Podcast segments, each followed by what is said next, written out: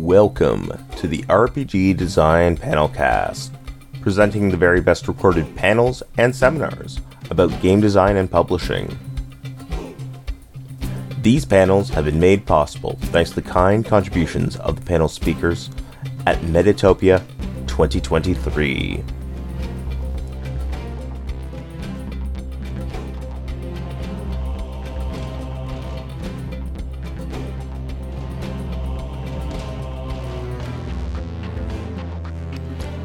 Episode 360, How to Run a Great Playtest.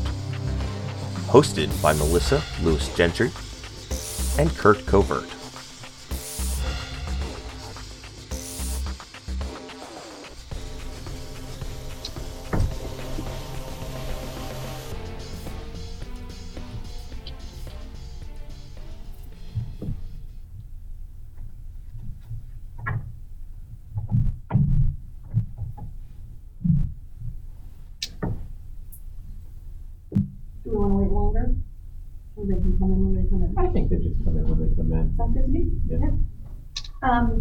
I know we're supposed to use the microphones for the recording, so is it unbelievably weird and loud? We're talking to the mic? Okay, good. Okay. Curt, why don't you start us off?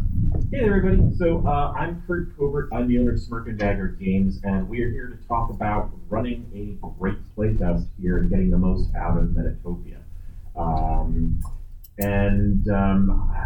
I've been doing this event for 11 years since it started. I've done a lot of playtests here, and of course a lot of playtests just in general in my 20 years of making board games. So I've got lots to say. I'm really going to focus more on the board game side. And Melissa? Yeah, hi, I'm Melissa, or MLG. Go on in. I started doing playtesting with WOTC on D&D 5th edition, and kind of went from there for a while. I ran a game store, and we did a lot of developer playtesting in the store, where I would facilitate different designers and developers playtesting. During the pandemic, I was like, real life spaces? No, let me be on the computer. And so I'm a video game designer now, and I run playtests 3 to 4 times a week, and I have for like about the last 2 years. So that's a lot of playtests. It's a lot of playtests. Yeah. So we're probably going to talk about a lot of stuff that is very intuitive and very general. You probably know most of it, and yet sometimes it's really good to hear that reinforced. First, I just kind of want to get a sense too. How many people in here have board games, card games, that they are working on? Okay, and how many are more focused on RPGs? All right, and anything not covered by those two? Damn, I was hoping for something weird. Yeah. Cool. So I think a lot of the things that we're going to talk about apply to both, but there are some nuances that go. But I always like to start with, I think, kind of the broadest thing, which is I hope you guys are all here to have your toys broken. I think when this event started, a lot of people kind of showed up and they were like, oh, my thing is perfect. I just want to show it to people. And they just wanted to get validation. That's not really what this show is about. Board game design and RPG design, it's an iterative process, and it only gets better the more you break it and then find the ways to fill the gaps and connect the things that were not working as well as they could have been. So anytime someone actually says, I think there's an opportunity to do something with this mechanic, that is great feedback. Confusion points, all these things that can lead to problems if the product is released with them. If you can solve 90% of those problems before it releases, that's what the show is about. And of course, community and just having a good time and connecting with people it's also available as well. Yeah, I think about it this way. Raise your hand if you've ever gone to the website Reddit. Yeah. Has anyone read any of the subreddits about games? Think about the people who write on those subreddits, and think about them looking on your game. Do you want people in real life to maybe give you a heads up on what those Redditors are going to say first? Right? This is a chance to not get Reddited, right? Have nice people talk about your game with you. Point out, this one sentence flaw here makes your game totally broken, and you are useless because of this one word error, right? No one wants that. We want, hey. Yeah, that's it. Yeah. By the way, your games will sneak out there with problems. As much as I've done this, there's such complex systems, you will always find something, even after you're done and you print it, you're like, oh, damn it. Yep. So, you catch as many of them as you can, and shows like this are absolutely perfect, because you're talking to, when you're showing the games here, I think one of the differences with this show is that you want to test your games with the right audience. And what this show does well is it brings you designers who are not your typical audience. They're supercharged, and you're all kind of working together in the same kind of space. You also have people who have come just to try new things and be part of the process. So they're the actual consumers. That's great. You want that feedback as well. And likely you'll get a mixed bag. And of course, you may even have people who are professionals in the industry, which is level up from there. So all of this is really great, a great crucible for you to understand different things about your games. But I would, by the way, when you sit down to play a game, I think there are a couple things just helping to ground your players in what you want out of it, and also understand where they're coming from can help color and provide nuance to some of the feedback you may get. So first of all, let people know where your game design is currently sitting. Is this a game where I feel like I've taken this as far as I can, or you know what, this is a very early stage here. Set the table so that they understand where the game is along its process in your head, and then also let them know what you're really hoping to get out of the playtest, if you have any specific things, or quite honestly, if you just want to see where things break, that's fine too. But just say, hey, this is just kind of a general shakedown, and I think we're 90% here, but let us know. It's also good to get a sense of who the player is. So let them know that the core mechanics and that kind of thing. Hey, it's a cooperative, it's about deck building, it's a trick taker, whatever it is. And then understand that, oh, you know what? I'm not usually a trick-taking kind of player. I typically don't like those games, but I'm happy to to put that aside for now and come to objectively. But know that when they provide that feedback, there's a bias there. So understanding some of those biases will help help you process the feedback. Yeah. One of the other things, and when you're setting the scene, is playtesters vary, but invariably, it's best to butter them up a little bit, right?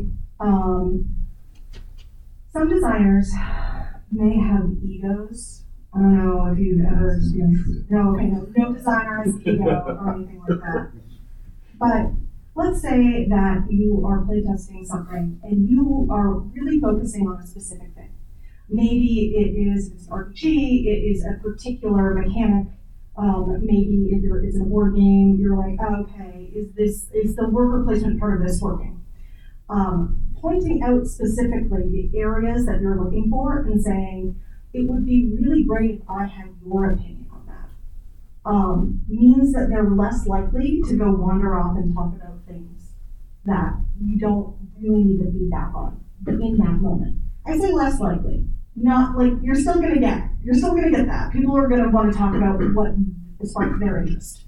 But if you like very specifically call out what you want feedback on and that you want that feedback from them for a reason, you are likely to get that feedback.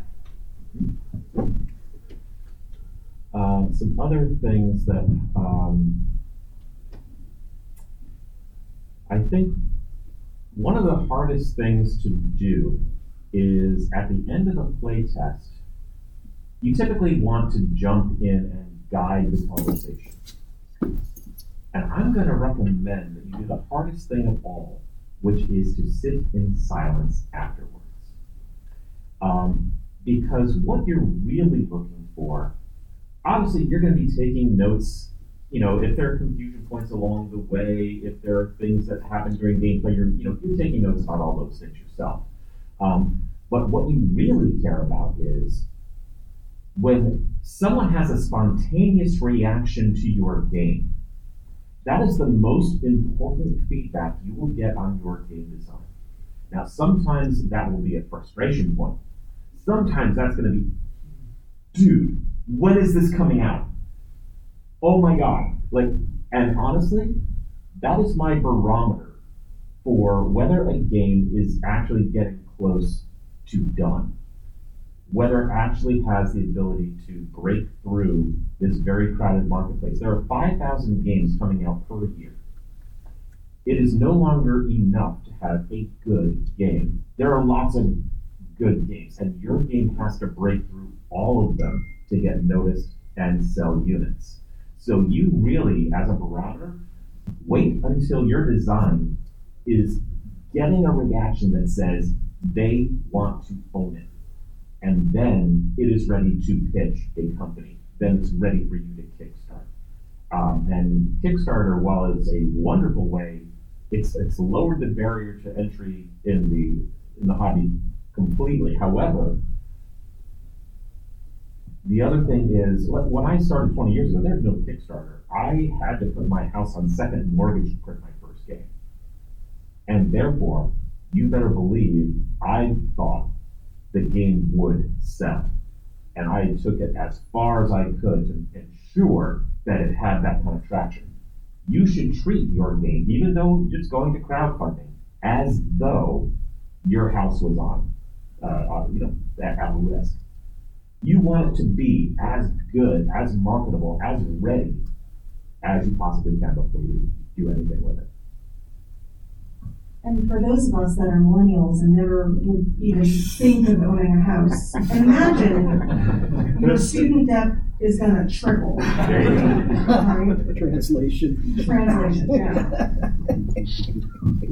yeah. We want to get more into some details of stuff between like card games, board games, RPGs, that sort of thing. Can? Yeah. Or actually, audience. We have many things we could talk about. Is there anyone? We'll have any questions a little early. Anyone have any questions or areas that they're looking for advice or feedback on? Yeah. Can you give some advice on guiding conversation? Once the playtest is over, guiding it. What are some useful directions to guide the conversation in? How to handle the interpersonal side of guiding the conversation? There are times when just sitting in silence is you can do that for so long, but then you have to go. Yeah. Giving them your feedback form at that point is a really great start. There are general playtest feedback forms here. I highly recommend customizing yours to have specific key information about your game. So you can start the conversation pointing to a thing on a piece of paper, right? And being like, here are the feedback forms. Oh, I just want to remind you to look at this one. And if you all are still talking about it, that's great. Please give me any feedback verbally as well, right? Because you want it captured down. And it's much better to have people capture their own thoughts down they're going to write it differently than you're going to write it. But also, by giving them something physical to like touch and hold in their hands, it usually directs people from being scattered, right? Material components. Giving them something to not only if they're hearing words from you and looking at the words from you, they're going to focus on that better as well. So like that's some common psychology tools of getting people to focus on different things. And this is why it's also nice to have a panel, because I'm going to dissent. Okay, please. I think feedback forms are, they create some problems as well. And just understand that anytime you put a form in front of a human will want to complete the form and do a good job in filling out every single thing that you have asked for, whether or not they actually have feedback on those areas. So if, for example, you say, tell me what you like best, tell me, you know, where, you know, any problems were. Like, if they didn't have any problems, they will come up with one to put on there. So feedback forms, I think I did it maybe my first year. And then I dispensed with them completely, because what I found was when I went through and I processed all the forms, I felt like, first of all, there's information overload for me as a designer. And because there was a lot of specificity, because people were like, you know, oh, I'm gonna fill out each of these things, it was not always the important stuff. What you're really wanting is you're going to be the final arbiter of what input actually is valuable for you as a designer. Not all input is equal. Some input that you get is great for another game, but not for the design that you intended. So you will filter those things that are appropriate and say, oh, that actually is a good catch. Oh, that's a really inspired idea. Oh, that's a solid idea for a different game, but not the one I'm making. So as you are doing your test, if you are having the conversation, over the course of several tests, you are going to find that some things keep popping up. Those are the important things. When you've got you know, a problem that pops up all the time, or you've got something that every time you're introducing the game, you're like, people are like, their eyes light up. You're like, oh, and there, that's a marketing point. Great. So the feedback forms are okay, and I think it's natural to start with them, but I also feel like they're a little bit of a crutch and sometimes will get in the way of your process. You will actually, if you let all the stuff flow, you will remember what important things popped up at each of those tests. And sometimes it's better if you have someone with you who can take the notes for you, so you can focus on the back and forth. But if you can't, then try to at least capture, you know, shorthand the notes. And yeah, you can always have the forms, but yeah. Yeah, the other way is asking for your player's consent to audio record the whole thing. Oh, yeah. So if you're someone that might have memory issues, like me, having a recording to go back and listen to things, so I don't have to take notes in the moment. I can be present, but I have a way of looking at what happened. Yeah, that's a great idea. Yeah. One of the things that you were bringing up was about the kind of feedback you get. And so it was making me think about the fact that there's two kinds of data that you get from feedback, qualitative and quantitative, right? Metatopia is not a great forum for quantitative data, right? I think quantitative data is really important. I like charts. I like using Google Forms that spit out my numbers into a spreadsheet for me with charts. I'm really into that. This is not the playtest place for that. Here you're getting individual attention, right, of people who are very skilled, or not so skilled, but there's a lot of people who are very skilled, and you are going to want their opinions, and for them to either talk or write, depending on the situation. This is not the place to do, on a scale of 1 to 5, how effective was this mechanic, right? Because you're only going to get 4 or 5 opinions, and that's not enough data to make any sort of statistical analysis. I'm a data nerd, just for data nerd.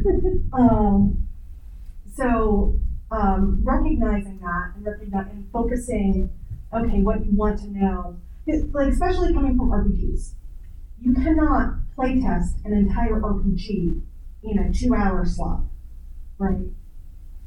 Your games probably are going to go longer, right? RPGs are about more than just one session. Like you have so many different things that you have to look at, whether you're looking at character creation, whether you're looking at your conflict resolution, right? Like there's a lot of different things that can happen depending on your game. And so especially at a reform like Metatopia, you have to focus on the one part of your game. And yes, you cannot get a cohesive opinion about a cohesive whole without the game, but like this is what we're working with, right? And so like come to a playtest if you have an RPG, you do not want to do character creation and trying to run a scene. You're not gonna have enough time. And you're not gonna have enough time. It's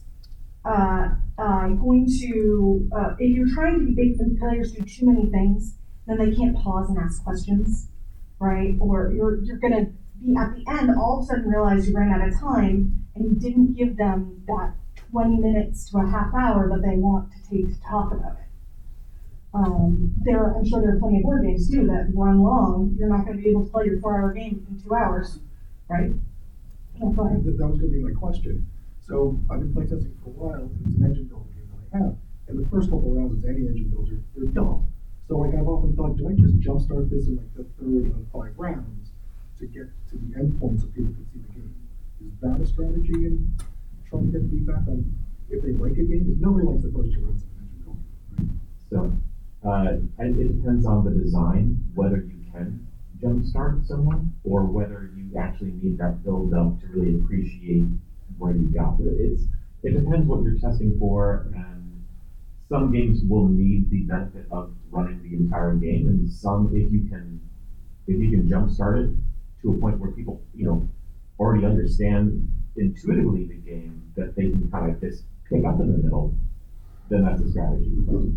And then I do want to get back to your question because I think we jumped over top of it. When you are prompting the conversation after the playtest, when you finally want to fill that space, as open-ended as you can make your questions is going to be more valuable. If you ask yes/no questions, you won't get any information. So it's much better to say things like, "So what are your impressions?" You can say, "Well, let's see." What do you think about the play experience? How do you feel like the mechanics and the thematic are meshing together? Anything that creates a conversation point that gets to, how did I feel when I was playing this? What did I like? And if you actually say, well, what did you like about it? It's a little bit more leading. Now, sometimes that's okay. But I love it when you can be much more open, because then they will fill it with the things that actually popped up as important to them. And that's really the valuable part. Now, one of the things I do also like to ask at the very end of a session is if I haven't heard it spontaneously already, and I am waiting for someone to say, I really want this game, when is it coming out? If I don't get that, then I'll say, okay, so now, given the game you just played, What do you think? Is this a game like if someone had it and they said, hey, you want to play this game? You're like, oh yeah, I'd absolutely play that game. Or is this a game you want to own because you want it in your collection, or there's someone you want to play it with when you get home? That is a very structured and guided way to get to the information. It's a little bit less valuable because it wasn't spontaneous, but it will still give you a sense. And it might even, they say, well, I like the game, but unfortunately I would not buy it because I don't have friends who I could get to the table with. It's great for me, but I can't. You get an understanding of the nuance of what impressions they may actually have. That can be valuable because at least it puts in your head, oh, for them, it's a sell. It's just they don't have the players to enjoy it with them. That's not a knock on the game necessarily, but it gives you some color. There are also some playtesters that are going to be polite, right? You don't want your playtester to be rude, but you want them to give you negative feedback. And there are some playtesters you'll be able to clock them as they're not saying anything negative as their face says that they are happy, right? So if that player says, oh, I just don't have any players that could play that game, though, if they're saying it like that and don't seem genuine, that's a sign that they in fact do not want your game. And that's just learning how to read people. If you're not sure how to read people really well, take everything at face value, right? That's the safest bet. But after you've been doing this for a long, long time, you'll be able to pick up on when people say one thing, they're actually kind of saying something else about your game. Yep. But that takes a lot of playtests to actually be able to pick that up. So. Yep. Also, you're going to want to look and make notes about any confusion points during play. If you are getting people from play to play asking the same question, you realize that what you have is maybe not even a mechanical problem with your game. It may be that your game needs a player aid. There are a lot of solutions that just come from giving people access to the information as they play so that it goes smoothly. And sometimes that's enough. Sometimes it's just a rough mechanic that is not intuitive and you need to take a look at the mechanic. But again, it's not so much if one person trips on it, it's when you see consistency with a problem that you're like, oh, this really is a problem. You can always look at everything that, for each thing that comes up, but think more broad terms, think many tests and the kind of reactions you're getting. Yeah, especially I'm thinking about player aids and that sort of thing for confusion points. For RPGs, most people do not show up at Metatopia with a well laid out character sheet. Mm. Right. Or other game cards and everything. Yeah. Yeah, and so sometimes your user experience of the materials you have are going to be detrimental to your mechanics. And being able to separate out that feedback of this is a confusion point over the user experience of the materials they have, but once they actually got the materials, the mechanic itself was sound, right? Being able to separate out what is UX design, what is systems design, right? You're going to be able to better focus on your problem areas. And they will look like the same problem. So it's something to be aware of and to investigate to determine whether it really is a mechanical problem or it's just a UX. So one of the things that, for those of you who are actually going to be taking your games and pitching to publishers or you're planning on self-publishing, when you are playtesting, you are actually developing the marketing for the game, whether you know it or not. This is one of the most important things to take away from this experience that no one is thinking about. because as you start, showing your game to, group after group after group, you are eventually going to get into a rhythm. You are going to almost create a script for how you present that game. It's just natural. That's what we do as humans. You start doing something enough and it becomes a little bit more rote. But you're going to adjust it, because all of a sudden you'll tell a joke about something and it always gets a laugh. Or, there is a mechanic that, you highlight this one mechanic and everyone's like, oh, tell me more, right?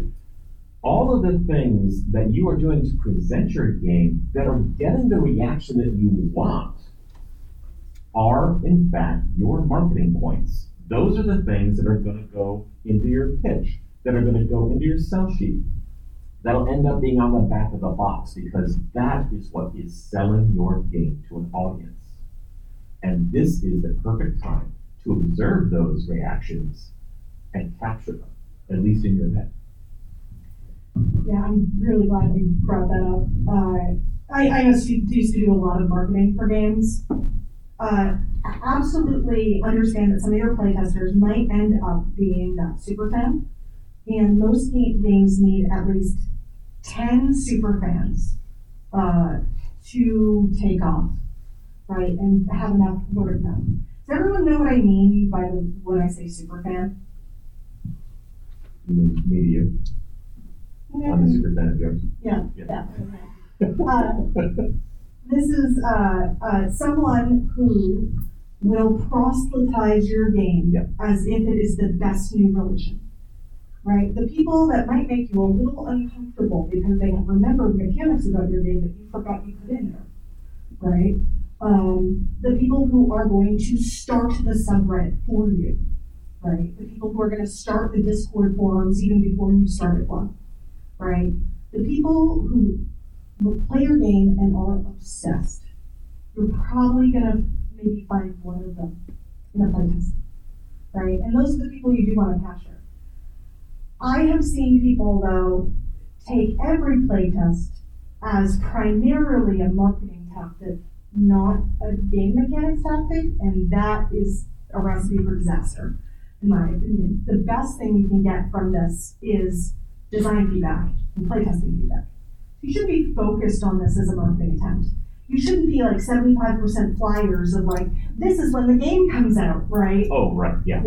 But both keep it in mind, but also it doesn't need to be the primary part of your. Don't worry too much about selling the game all the time. Well, and to clarify, because I agree with that, your goal is not to sell the game. However, informationally, you will see what people respond to, and that will become your marketing when you get to that point. So being able to observe what's working and what excites people, that's really what I'm talking about. All right. Any other questions? Yes. So how do you deal with, this is perhaps more specifically RPGs and board games, because RPGs are a little fuzzier rules-wise. How do you deal with somebody who, like, my game is very much in an alpha state, and the second time I tried it with some friends, one of my friends was like, well, I do this, and it was just something that was completely outside the box of what I was anticipating for my game, and was outside, it's like suddenly in a low magic fantasy setting, suddenly there's a superhero because the rules didn't say you can't do that. And I wanted to ask, do you have any advice for handling that situation if it comes up at a table here at Metatopia? For me, I am thankful for those situations because it shows that there needs to be some guidelines, because if you write an RPG, one out of every 10 players is going to try to break your RPG without you asking. And that's a low percentage. It's really like 9 out of 10 players that are going to try to break your game. right? Because RPGs, the kind of players who like to play RPGs are people who like being creative and being, you know, having agency. And one of the parts about giving players agency is, unfortunately, they use it to do terrible things to your game. So when those things happen, capture it, right? Capture the notes and say, and for a playtest specifically go, ah, okay, that's really cool. I'm really glad that you did that. For the purposes of this playtest, do you mind if we, and then bring them back to where they're supposed to be, okay, right? First, validate their creativity, right? And be and make it specific, like, this is because this is a testing environment. Because if you stomp on people's creativity, they can get salty, sad, not want to be as creative for the rest of the session, and you want that. You want them to keep breaking things. Even saying, ooh, okay, we're not going to do that right now, but keep breaking things, right? Because you want that kind of feedback. And of course, in the RPG setting, you're the GM. Even if you're not running it, you are overseeing it, and therefore are the Uber GM. And if there is a way to transform what they want to do into something that works in the setting, say, well, okay, you can't be necessarily a superhero. That doesn't exist in this world. However, let's translate it into this thing that is analogous that would work in the confines of the world. And then they feel like, oh, well, that's kind of what I wanted anyway.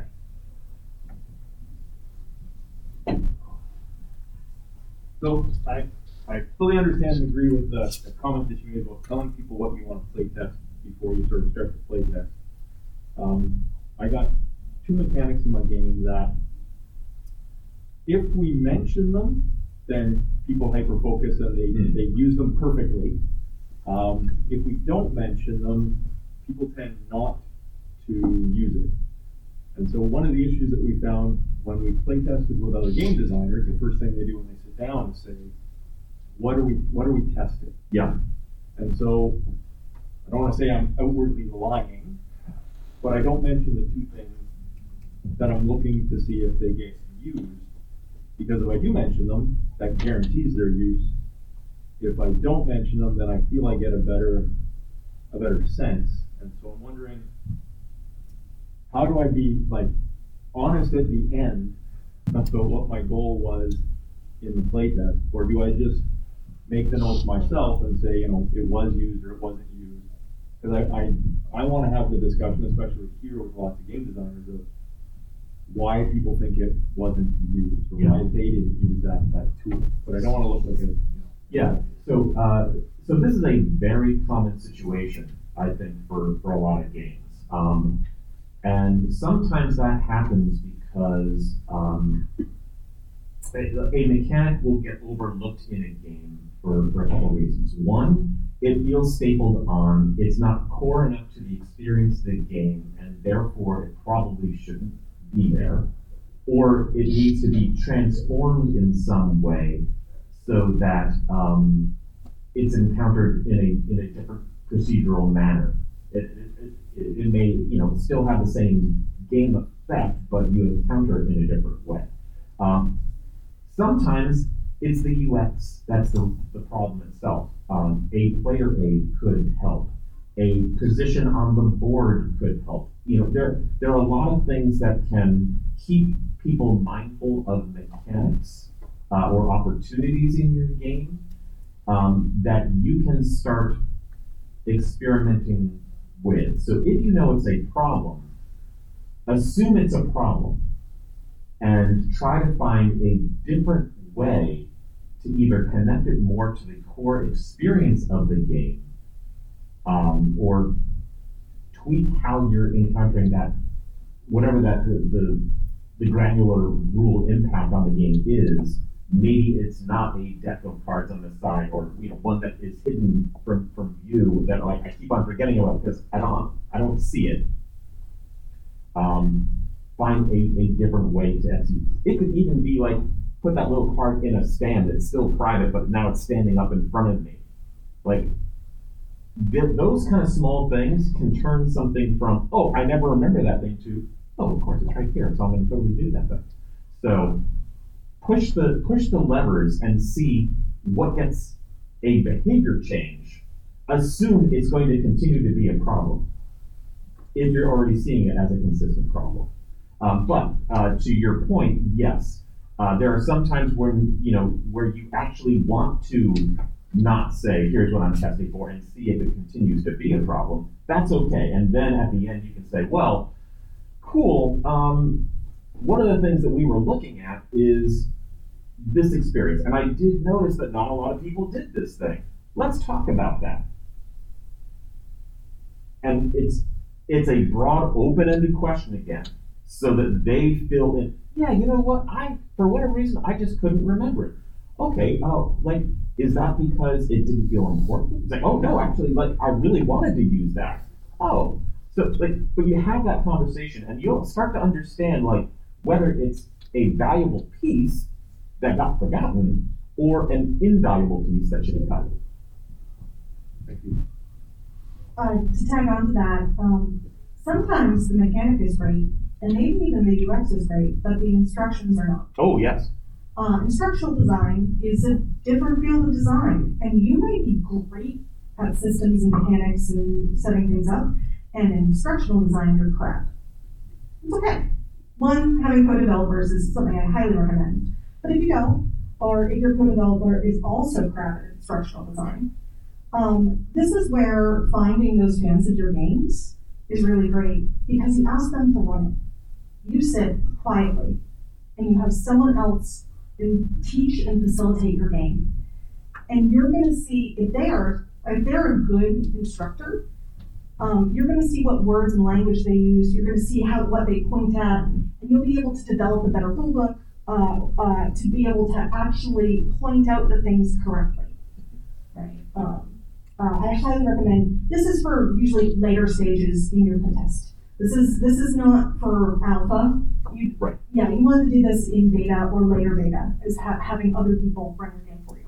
Yeah, but one of the things, just as an example, I encountered recently in one of our games, we just did the Night Cage expansion, and there were a lot of if-then statements in the board game rules, and the rules book was very comprehensive and read appropriately, for each content section. But what it did not do, because there were so many if-then conditions in the game, which there needed to be, because the first question is, do we need them, right? But if you do need those if-then statements that create potential confusion during play, I finally said, okay, I've observed confusion enough. It's going to be a problem. Therefore, we need to either change the rules or find a way to address the confusion. And we created a player aid, which was all about the new triggers for the game. When I draw this tile, wait a second, what do I do now? Don't search in the rule book. There is now a picture of that tile on a player aid with all the conditions. If you did this, it's all right there. So that, yes, I know we're going to trip on some things, but now I have a tool that will make the game not frustrating. They can reference it as the game continues. Sometimes that's all it takes. Yeah, this is a very nerdy thing that I do for design. I make flowcharts of player experience, right? So when the start of a player's turn, if it's a turn-based game, or what a player is doing in action, what do they do? When they make a decision, what are their options on the decision tree? Do they need materials for those decisions? And I map that out because if my tree gets too big, right, before we're at a resolution state, that's not good, right? People can only handle so much information and decision-making at a time, and you'll see they're like, okay, I need to break up this whole chart, or I need to eliminate this whole section. They're making too many decisions. Or you have a decision tree where you're like, crap, I don't have enough room to put all the branches for this. That's when you say, oh no, right? Because you don't want to have, if you are having trouble recording all the different possible options, your player is going to have trouble remembering all the possible options. That's really good, yeah. Also, if you have not done so already, create an order of operations chart I typically put it on the back of the rule book, so that you don't have to search for it. You just flip the rule book over and it's there on the table. But even if your game is simple enough, you're like, well, it doesn't really need to be present for players. Well, one, it probably does. But so long as you have done the work of processing that as a designer, you will already write your rules better and perfect them so that there's less confusion at the table, because this happens before that, and therefore, like, when there's a question, oh, I know, remember, order of operations, this is how it goes. As a designer, you need to have a very definitive structure in that turn so that it will guide the process for players.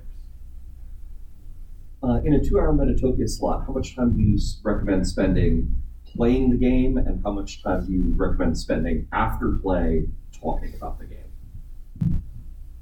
Depends on the game. Yeah. For me, when I'm kind of planning structure, cool, we're going to have an hour to play in a 2-hour slot, because people are going to dip around when they get there. People are setting up. People are going to be late, right? People tend to run their sessions long, and then they have to get from one place to another, right? And you want to introduce yourself. You want to take a moment to have them do the transition from wherever they were buzzed off before to what's going on at the table. So, like, know that your first 15, 20 minutes is dead, right? As you're introducing yourself, introducing things that are going on, and starting to explain what you're doing, right? And once they get started, they're going to be slow, right? And so by the time they actually get to a rhythm of things, usually you have about a solid hour of them in the rhythm of things, definitely playing, before you're going to want to think about ending, right? And giving yourself, because when you think about ending, they're going to be like, okay, well, let's just finish this one thing, right? Or, you know, especially if you're in an RPG, they're like, okay, we have to finish this scene. And that's fair, right? Don't start a scene when there's only 20 minutes left in your session, right? Come to some sort of resolution, even if you're like, okay, we're going to leave it as a cliffhanger, right? Ending things abruptly but saying it's a cliffhanger is just a great cheating thing. But yeah, you have less time than you think, is usually what I would say. For the same reason, you know, when you're doing a board game, at some point you'll look at the time and you'll say, oh, okay, everyone, you know, equal turns, however you want to, like, you know, kind of move through the process. But let's say you've got 2 rounds left, but you want to make time for the conversation. You say, okay, so we're going to wrap here. You kind of get the sense of where the game is going, and we have 2 more rounds, and then we do, you know, scoring. Explain those things that they have potentially not seen because they haven't been revealed yet, or, you know, so they have an appreciation for your end game. But then, you know, I want to make sure we have time to have the conversation, so let's have that, because your input is valuable. That's why we're here, you know. And yeah, I didn't mean to cut you off. Okay, I just have a related question. Some players want to give feedback during play. And some designers, right, they could fall on either side, like save it to the end, or, you know, allow the feedback to come naturally when it comes. So, do you have any personal opinions about, like, which is better? You know, I think it really depends. It depends a little bit on the designer. It also depends on what type of input it is. If it's a long 20-minute conversation, it's too long. You know, if they have a question or they have a comment, and it, you know, it's a 30-second, 1-minute comment, sure, fine. It's not impacting the fact that you're, you know, now going to derail. If it feels like it's going to derail, just say, you know, you have those feedback forms. Like, just capture that. Just write it down, and because I want to capture that input, but right now let's keep the flow of the game. For RPGs specifically, I highly recommend bringing stacks of 3x5-inch white note cards unlined, and having a stack at each player seat, and writing utensils, because they're not going to bring them. They're just not going to bring their own materials. You want to bring materials. And so if someone's like, if pause and being like, is it a rules question or is it important feedback? And they're like, it's important feedback. They're like, cool. Can you write a note down for yourself about what it's about? And I'm writing a note down to come back and ask you. So that way we can keep moving forward with the scene. Yeah, that's good. Right? Because if you just say, can you hold it to the end? You'll lose it. You're not going to remember. They're not going to remember. Yeah. Yeah.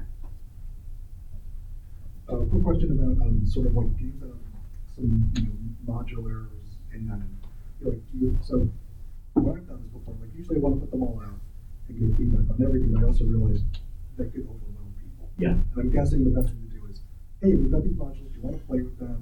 Show them at the start and say, do you want these from the beginning? Is that really the best way, or do you think you just go all in where people really figure out what they know and don't know? The answer is you have to decide what you want to test. Well, I want to test everything, but I also want to be thoughtful of what other people want to use. I don't want to push things, right?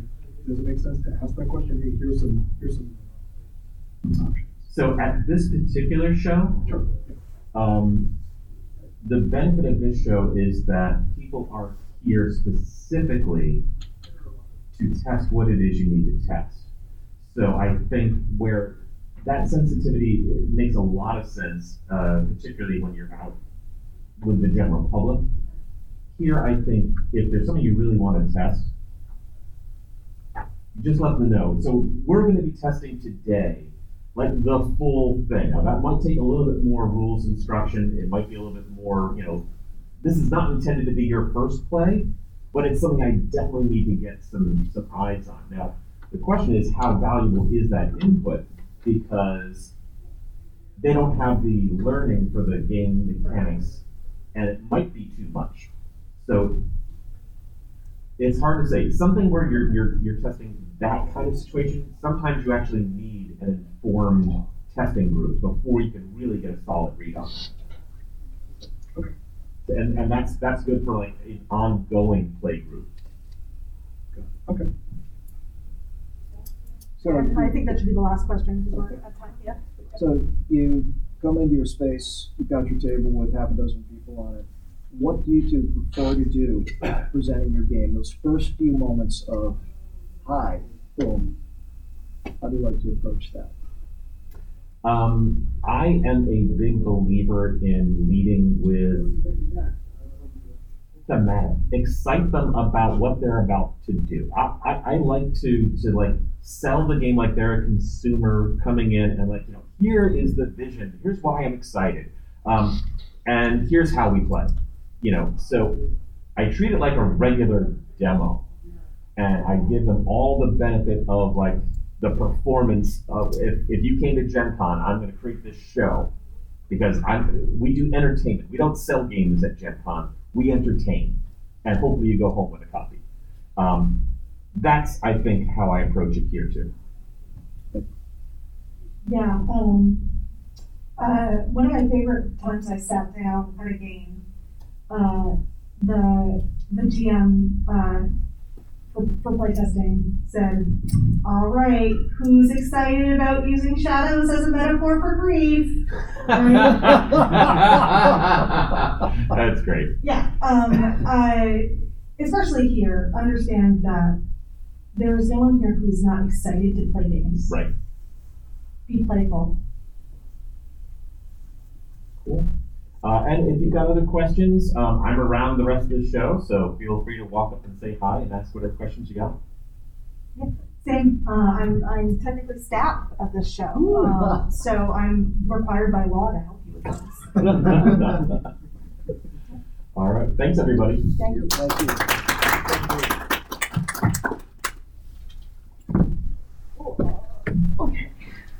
Lovely. Yeah. What are twin powers? Yeah, I love that.